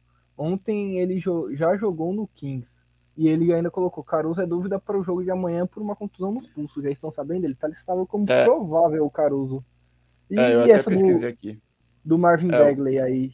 É, só para confirmar, o Caruso está como provável, né, com a lesão no, no punho. E o Javonte Green está como questionável. Ele também teve, parece que ele torceu o tornozelo também no Cara, segundo tempo. Ele... O Anthony Davis caiu em cima dele numa jogada Isso. lá e aí ele torceu o tornozelo é outro jogador que está em dúvida, mas acho que os dois provavelmente jogam com limitações, mas devem jogar. É, sobre o Marvin Bagley, eu acho que vai naquela que a gente falou, né? Que hoje a gente já está vendo é, que peça o Chicago Bulls pode adicionar para para ser uma equipe mais competitiva nos playoffs. Eu acho que o Marvin Bagley vem numa posição que o Chicago Bulls falta hoje, né? O Chicago Bulls não tem hoje um 4 titular, tanto que nos últimos dois jogos o Caruso foi o, o power forward, né? Com muitas aspas titular do, do Chicago Bulls. E no banco aí tem, a gente testa Javonte Green, o Derek Jones Jr. hoje virou pivô reserva, né, com a ausência do Vucevic, né, e talvez com o Vucevic voltando ele vire, ele continue como pivô reserva. Então é uma, é uma posição muito carente essa do Chicago Bulls, eu acho que o Marvin Bagley é o principal nome. Segunda escolha geral do draft, preço, né? É, segunda escolha geral do draft, no draft que na primeira foi o Aiton, na terceira foi o Doncic na quinta foi o Trey Young, então não teve muita sorte, coitado. Mas assim, é um bom jogador, bastante válido. Pode jogar como pivô também no small ball. É um, é um jogador que não tem um arremesso muito desenvolvido, mas sabe, pode jogar como pivô também nesse trabalho. Então acho é, bem, bem útil também, né? Não sei o que o Guilherme pensa. É, por alguns anos eu escrevi para uma, uma página da NBA da Massa. Hoje a gente é mais um grupo de amigos do que, do que a gente escreve junto. É, e e tem um dos amigos que é torcedor do Kings, fanático, o Diego. Um abraço pro Diegão, se eventualmente ele está assistindo. Eles existem. Se o Diegão fatalmente está nos assistindo ou acabar escutando o podcast, uh, fui consultar ele sobre a questão do Bagley, né? Porque o Kings no início da temporada teve um rumor que o Kings ia dar wave no Bagley, que o Kings, o Kings não queria saber do Bagley, etc e tal. O que, o que eu sei que de informação assim da, uh, mais de torcedor do Kings é que o staff do Marvin Bagley é horrível, que ele tem um pai que, que faz o Lavar Ball parecer gente fina, pelo que a galera fala, e que ele não defende bulhufas, né? Ele não defende porra nenhuma, ele é um péssimo defensor e ele tá com a cabeça totalmente fora do lugar. Um moleque que, cara, primeiros três, quatro anos de carreira é, sempre lesionado, sendo segunda escolha, sendo, tendo na cabeça a pressão de que o Luca Doncic foi a escolha imediata depois Logo dele, em seguida. Coisa. É. É, o moleque, ele, ele realmente tem, tem, tipo... Ele não, não tá legal, ele não, não, não lida bem com isso. Porém, é, eu não sei vocês, mas, por exemplo, se alguém bate na mesa metade da temporada, vamos supor que o Kobe White não tá jogando nada. Metade da temporada, o Kings fala, ah, eu quero o Kobe White. Cada um, cada um faz uma aposta aqui. Eu tento. Porque eu não, eu, não vejo muito eu evitaria. Eu, é. eu evitaria. Mas, sim, assim, sim. se o Kobe White não vai jogando bem, já vai dando sinal assim, pô, não vai encaixar de sexto homem, esse tipo de coisa. E o Bagley pode ser um cara que encaixa no time titular, eu não sei. Até dá para aceitar. Eu... Mas eu acho que é mais aquele tipo de, de negociação que tu aceita se vier quase de graça mesmo.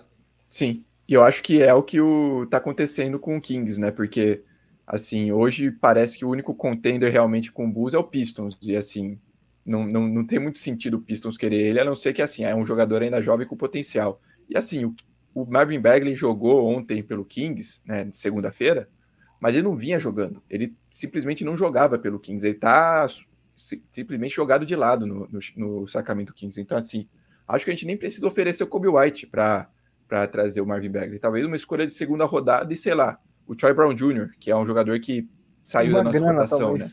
Eu, é, o vi, Chicago Bulls eu tem... vi o pessoal falando em escolha de primeira. É, que o Kings que gostaria é, de escolha de primeira. É, é no time que vai pegar. Aceitaria. No time que vai pegar, sei lá, uma pique abaixo de 20, provavelmente o Bulls, talvez não seja tanto assim para se jogar fora. Mas ao mesmo tempo, é, então. a gente não sabe se o Bulls vai ser escolha 20 e poucos daqui a 3, 4 anos, porque a gente também não tem a pique de agora para trocar. Lembrando que os, é, os, a, a pique do Bulls, o Bulls não pode trocar, não pode. O Chicago Bulls já, já cedeu as piques pro Orlando Magic e pro Spurs né, na troca do DeRozan, não tem como oferecer. O que pode é oferecer a, a pique do Portland Trail Blazers, né? O Chicago Bulls na troca do Larry Markkinen, né, trou trouxe o Derrick Jones Jr. e também trouxe a escolha de primeira rodada do Portland, que se o Portland for para os playoffs, a, a pique vai para o Chicago Bulls. Talvez essa seria a pique que o Kings teria interessado. Mas mesmo assim, para mim, primeira rodada é muito arriscado ainda. Né? Bom, e para encerrar, vamos falar um pouco dos próximos jogos do Chicago Bulls, né? É, a, continua a sequência do na costa, na costa oeste, o Chicago Bulls continua nessa, nesse período, o nosso sono continua sendo afetado, porque é, quarta-feira, é, meia-noite, o Chicago Bulls vai até Portland enfrentar o Trail Blazers. Sexta-feira, né? De quarta para quinta, meia-noite. É, Sexta-feira, às 11 da noite, aí já é um horário um pouco mais cedinho, tal. Você, você que estava pensando em sair, talvez fique, né? O Chicago Bulls pega o Denver Nuggets, né? Sexta-feira às 23 horas, né? 11 horas da noite, horário de Brasília. E aí no domingo, e aí depois o Chicago Bulls tem outro back-to-back -back, domingo e segunda, né? No domingo, o Chicago Bulls pega o New York Knicks, né? Outro jogo de novo com transmissões em vários locais diferentes, vai ter transmissão na, na TV aberta na Band, no YouTube, no, no canal do TNT Sports e na Twitch, aqui que você está vendo o resumo semanal do Chicago Bulls BR, você também pode acompanhar o jogo do Bulls na Twitch, no canal do Gaules. É, Bulls não é no nosso canal ainda. É, aí infelizmente ainda não. O Gaules tem um pouco mais de moral do que a gente, né? Por enquanto. Né? É, isso daí eu acho que é falha da NBA, Felipe, porque eu acho é, que é... a gente traria muito mais informações do que o, o Gaules aí para as pessoas, principalmente sobre o Chicago Bulls. É isso aí, é, faz parte, é. Acontece, né? Às vezes falta um, um pouco é, relações públicas. E a gente nem ia nem lá, cobrar, né? hein? A gente nem ia cobrar. Nem ia cobrar.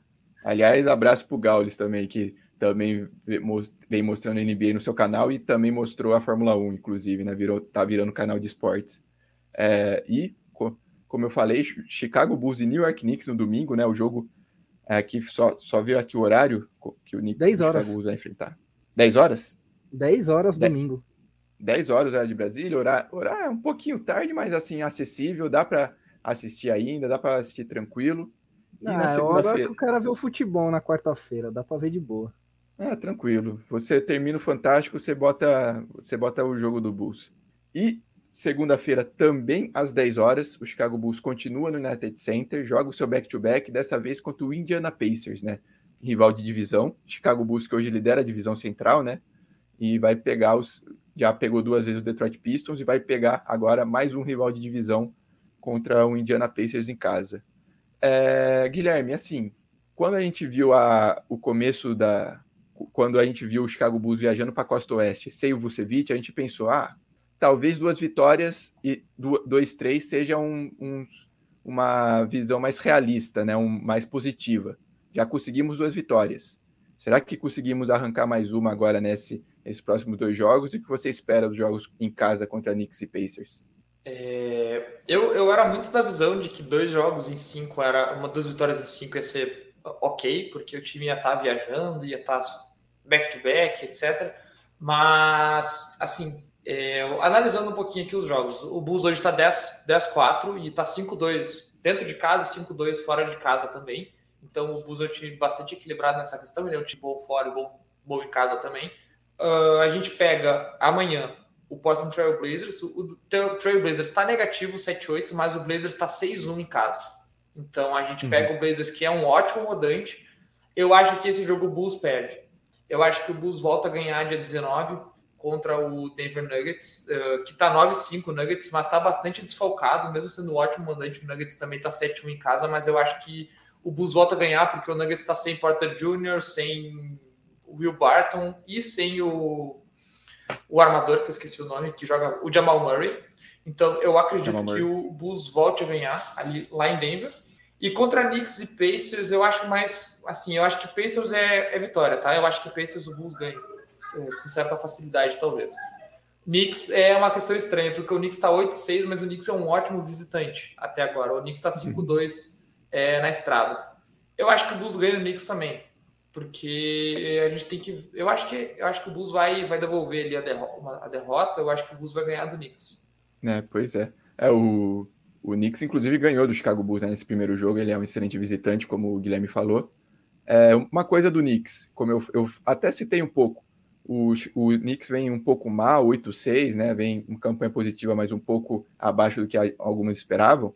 Como eu falei, o Knicks hoje tem um, talvez o melhor banco da NBA. Derrick Rose jogando muito, o Quickly sendo esse, esse guard bem dinâmico, Obi Toppin tendo alguns flashes, mas a, o time titular tem jogado muito mal. É impressionante, é, é curioso para o... ver que os. Re... Oi. Não, fala, fala, fala. Já fala. Não, não, é, é, só, eu só ia falar que é curioso que os reservas hoje têm jogado mais que o time titular. Inclusive, contra o Bucks, o New, o New York Knicks perdeu esse jogo. O, o, o New York Knicks vinha sofrendo uma surra, entrou o time reserva, o New York Knicks virou o jogo contra o Bucks, entrou o time titular, o Bucks acabou vencendo o jogo, né? Só para ver como tá estranha essa temporada do Knicks. É, e o Kemba Walker e o Evan Fournier, que jogaram muito contra o Bulls no, no primeiro jogo da temporada, não estão jogando porra nenhuma mais. Então, assim, é. É, eu acho que fica essa questão, porque o Kemba, o Kemba jogou muito contra o Bulls ali, foi um fator importante, o Fournier também matou umas bolas, só que eles não vêm mais matando bola. O Kemba agora tá com 13 pontos de média na temporada. Então, eu acho é. que essa é uma questão muito importante. Eu acho que o, o Knicks, é, o elenco titular, o time titular do Knicks está nesse viés de queda. Eu acho que o Bulls, Bulls mata o Knicks uh, domingo. É isso. É, o, o Fournier e o Kemba começaram muito bem a temporada. A primeira semana deles, eles pegaram fogo na bola de três e agora esfriaram, né? É, e aí, e você, Bruno? O que você pensa? Blazers, Nuggets, como você vê essa sequência do Chicago Bulls? Eu acho que, que é bem isso que vocês falaram mesmo, mas eu acredito na vitória contra o Portland Trail Blazers, sim. Eu, eu sempre acredito na vitória, na verdade, né? A não ser contra o Warriors, nessa daí eu, eu não acreditava muito. Mas contra o Blazers eu acredito na vitória sim, muito porque o Damian Lillard não tá fazendo coisas de Damian Lillard. E isso faz muita diferença pro Portland. Mas eu acho que todos esses jogos que a gente tá falando, com exceção do Pacers, são jogos em que eu não apostaria dinheiro, sabe? São jogos muito, muito arriscados para você tentar fazer um, um prognóstico aqui. Claro que a gente espera que o time, além de tudo, desenvolva um bom jogo independente do resultado. Se, se perder, não, não quero que tome uma surra. Pelo menos desenvolva um bom jogo. A gente sabe que contra o Nuggets é complicado porque tem a questão Jokic, e o Jokic é sempre um fator, ainda mais sem o Vucevic no time. mas a gente pode tentar emular o que a gente fez com o Anthony Davis, por exemplo. Eu não sei o que o Billy Donovan vai fazer. E, bom, a gente tem o Carne Chovas, né, que conhece o Denver Nuggets mais do que o próprio Denver Nuggets, talvez. Então, é, Sim. tem muito disso também. A gente tem esse, esse ponto.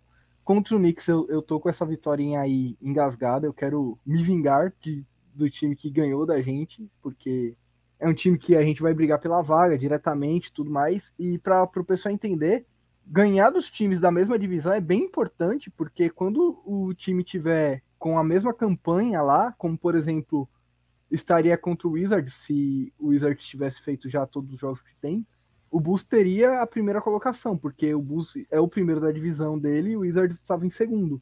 Então, Sim. essas questões também são, são bem importantes para a gente entender que é porque assim, nos últimos seis anos a gente não sabia para que, que servia a divisão, porque a gente não estava concorrendo a playoffs, né? não estava competindo para isso. Então, tipo, não servia para nada.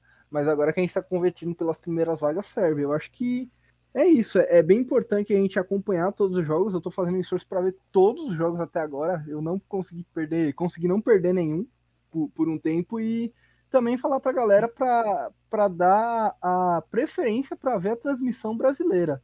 Porque muita Sim. gente reclama muito que não tem, e quando tem, o cara também não assiste.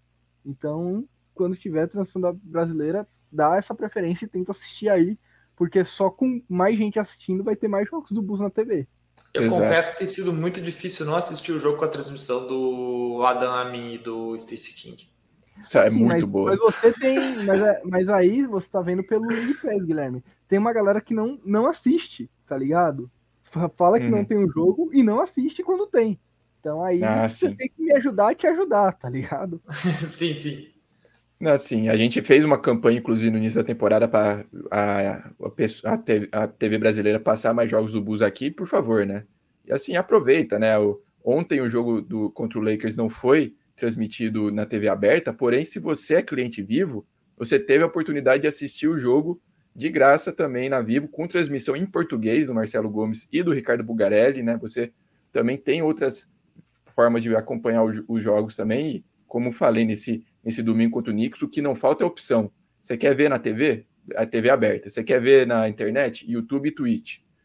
Não tem desculpa. Você vai, você tem que ver em algum lugar o Chicago Bulls e, e vamos dar audiência, porque, assim, ajuda o time tá ganhando várias partidas mas você também, a gente precisa também da audiência contribuir também nessa nesse papel que a gente tem feito de querer que o Chicago Bulls passe mais vezes no Brasil, até porque é uma das maiores torcidas do Brasil aqui na NBA, né?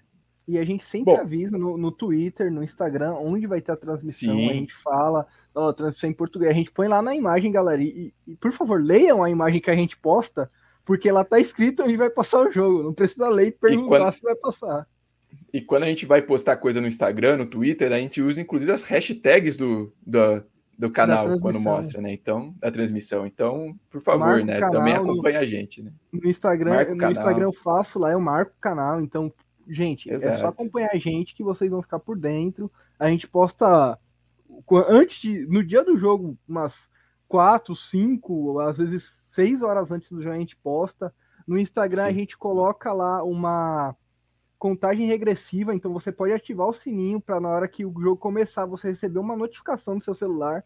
Então, assim, o que a gente pode fazer para ajudar, a gente faz, e aí depende só de vocês não perder as oportunidades que a NBA Brasil está dando para vocês acompanharem o Chicago Bulls esse ano.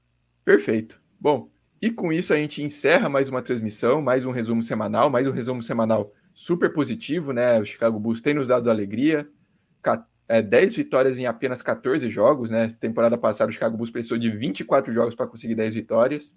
É uma equipe completamente diferente. O ânimo tá lá em cima. Agradecer ao Bruno que participou também, né, Bruno? Abraço. Agradecer vocês de novo, né? E todo mundo que nos acompanha. Fazer aqui um, um destaque final. Essa semana eu fui na NBA Store Arena, a maior loja da NBA da Boa. América Latina, galera. E se vocês não foram ainda, vão. Eu levei minha namorada, a gente falou que não ia gastar nada e acabei gastando 300 reais. Comprei essa linda camiseta aqui que eu estou usando, ó. Uma camiseta do Bus que tem as cores da, da bandeira de Chicago. De Illinois, Comprei né? Também, isso, de Illinois. Comprei também esse chinelinho aqui, muito legal, muito bacana. E minha namorada comprou um boné do Chicago Bulls da New Era. E, e a gente foi lá, tirou foto, dá para você tirar foto com o DeMar DeRozan do lado, assim, virtualmente. Dá para fazer várias coisas. Tem camisa do Jordan autografada, tem camisa do Jordan para vender, tem camisa do Pippen, do Dennis Rodman. Tem muita camiseta assim do, do Chicago Bulls, né? Que não são jerseys, mas são camisetas mais acessíveis, porque a camisa do Jordan tava R$ 2.800. Então, tem muito, muito, muito produto do Chicago Bulls, tem bola do Chicago Bulls, tem muita coisa para quem torce pro Bulls. Tem um destaque no nosso Instagram, no Bulls BR Oficial, tá escrito NBA Store Arena, tem uma fotinha do Jordan, e lá eu mostrei todas as peças do Chicago Bulls que tem na loja. Então vai lá, dá essa moral, e se você for de São Paulo, ou mesmo de outro estado, e passar por São Paulo, a NBA Store Arena fica no Shopping Morumbital, é, a gente não tá ganhando por essa publicidade aqui, mas deveríamos. A NBA Store Arena fica no Shopping Morumbital, funciona das 9 da manhã às 10 da noite, e a entrada está sendo controlada. Muito importante falar isso. Então não tem bagunça na loja, tem um controle, não tá aglomeração, então dá para você ir, levar sua família e aproveitar os produtos lá. E se você comprar alguma coisa do bus, manda pra gente que a gente reposta. Só marca na rede social. Isso aí. Aliás, abraço NBA Store, espero que vocês estejam vendo e gostou de, dessa essa publicidade grátis aí, vê se você pensa no nosso pensa no nosso coração também, no nosso bolso também. Então, abraço. E traz Inclusive... regata do The Rosa, por favor. É, pois é. é mas aí, é... É, aí, né, eu conversei com eles. Não é a culpa da, não é da NBA Store, é da Nike. A Nike é da Nike. a regata. A Nike já manda com o nome do jogador. Então, Nike, por favor, façam regatas do DeMar DeRozan do Bulls pra gente comprar. Exatamente, isso aí. Vamos, vamos aí aqui. Você que, como o Bruno falou, você que é da região de São Paulo, você que mora no estado de São Paulo ou não mora e tá passando por São Paulo, aproveita que é fã da NBA, que vale muito a pena. Tem muita coisa além de Chicago Bulls, né? Se você também é fã, sei lá, de outros jogadores, também tem, tem, essa oportunidade para acompanhar lá. De todos os times, galera. De todos os times vai todos ter pelo menos uma camiseta, uma almofada. Eu não vi do Pistons, mas o Pistons não é time. Tem coisa de todos os times. Isso aí. Então, e tem tênis, tem tênis do LeBron, tem tênis do Giannis, tem tênis do Curry, tem, tem coisa para você tirar foto e medir sua altura. Eu sou da altura do Devin Booker, hein? Eu tenho uma foto para provar isso agora. Isso aí. É. Bom, e depois desse, dessa pub, essa publi grátis aí que a gente fez, agradecer também ao Guilherme também que participou, vem fazendo os resumos semanais, fez também a live também pré-jogo contra o Clippers, né? Também mandar um abraço, né, Guilherme? Um abraço para a galera que acompanhou. Eu não tenho nenhum comentário de utilidade pública para fazer diferente do Bruno, então eu só vou dar tchau mesmo. Boa noite, obrigado por acompanhar. E só, ah, eu tenho um comentário de utilidade pública sim. A gente tem dois follows novos desde a live de ontem. Boa. Agradecer aqui ao K Mendes e ao Maquei 37 que nos seguiram desde a, desde a live de domingo. É isso aí. Isso aí. Valeu, galera. Valeu, pessoal. Muito obrigado para quem seguiu. Muito obrigado para quem está ouvindo a gente, assistindo a gente na Twitch, ouvindo também no Spotify. Acompanhe a gente na, no Twitter, arroba BusBR. Acompanhe a gente no Instagram, arroba BusBROficial. E é isso aí. Vamos manter atualizado o Chicago Bulls. Vamos continuar com esse hype, porque essa equipe merece. Então, abraço ao Guilherme, abraço ao Bruno e até a próxima.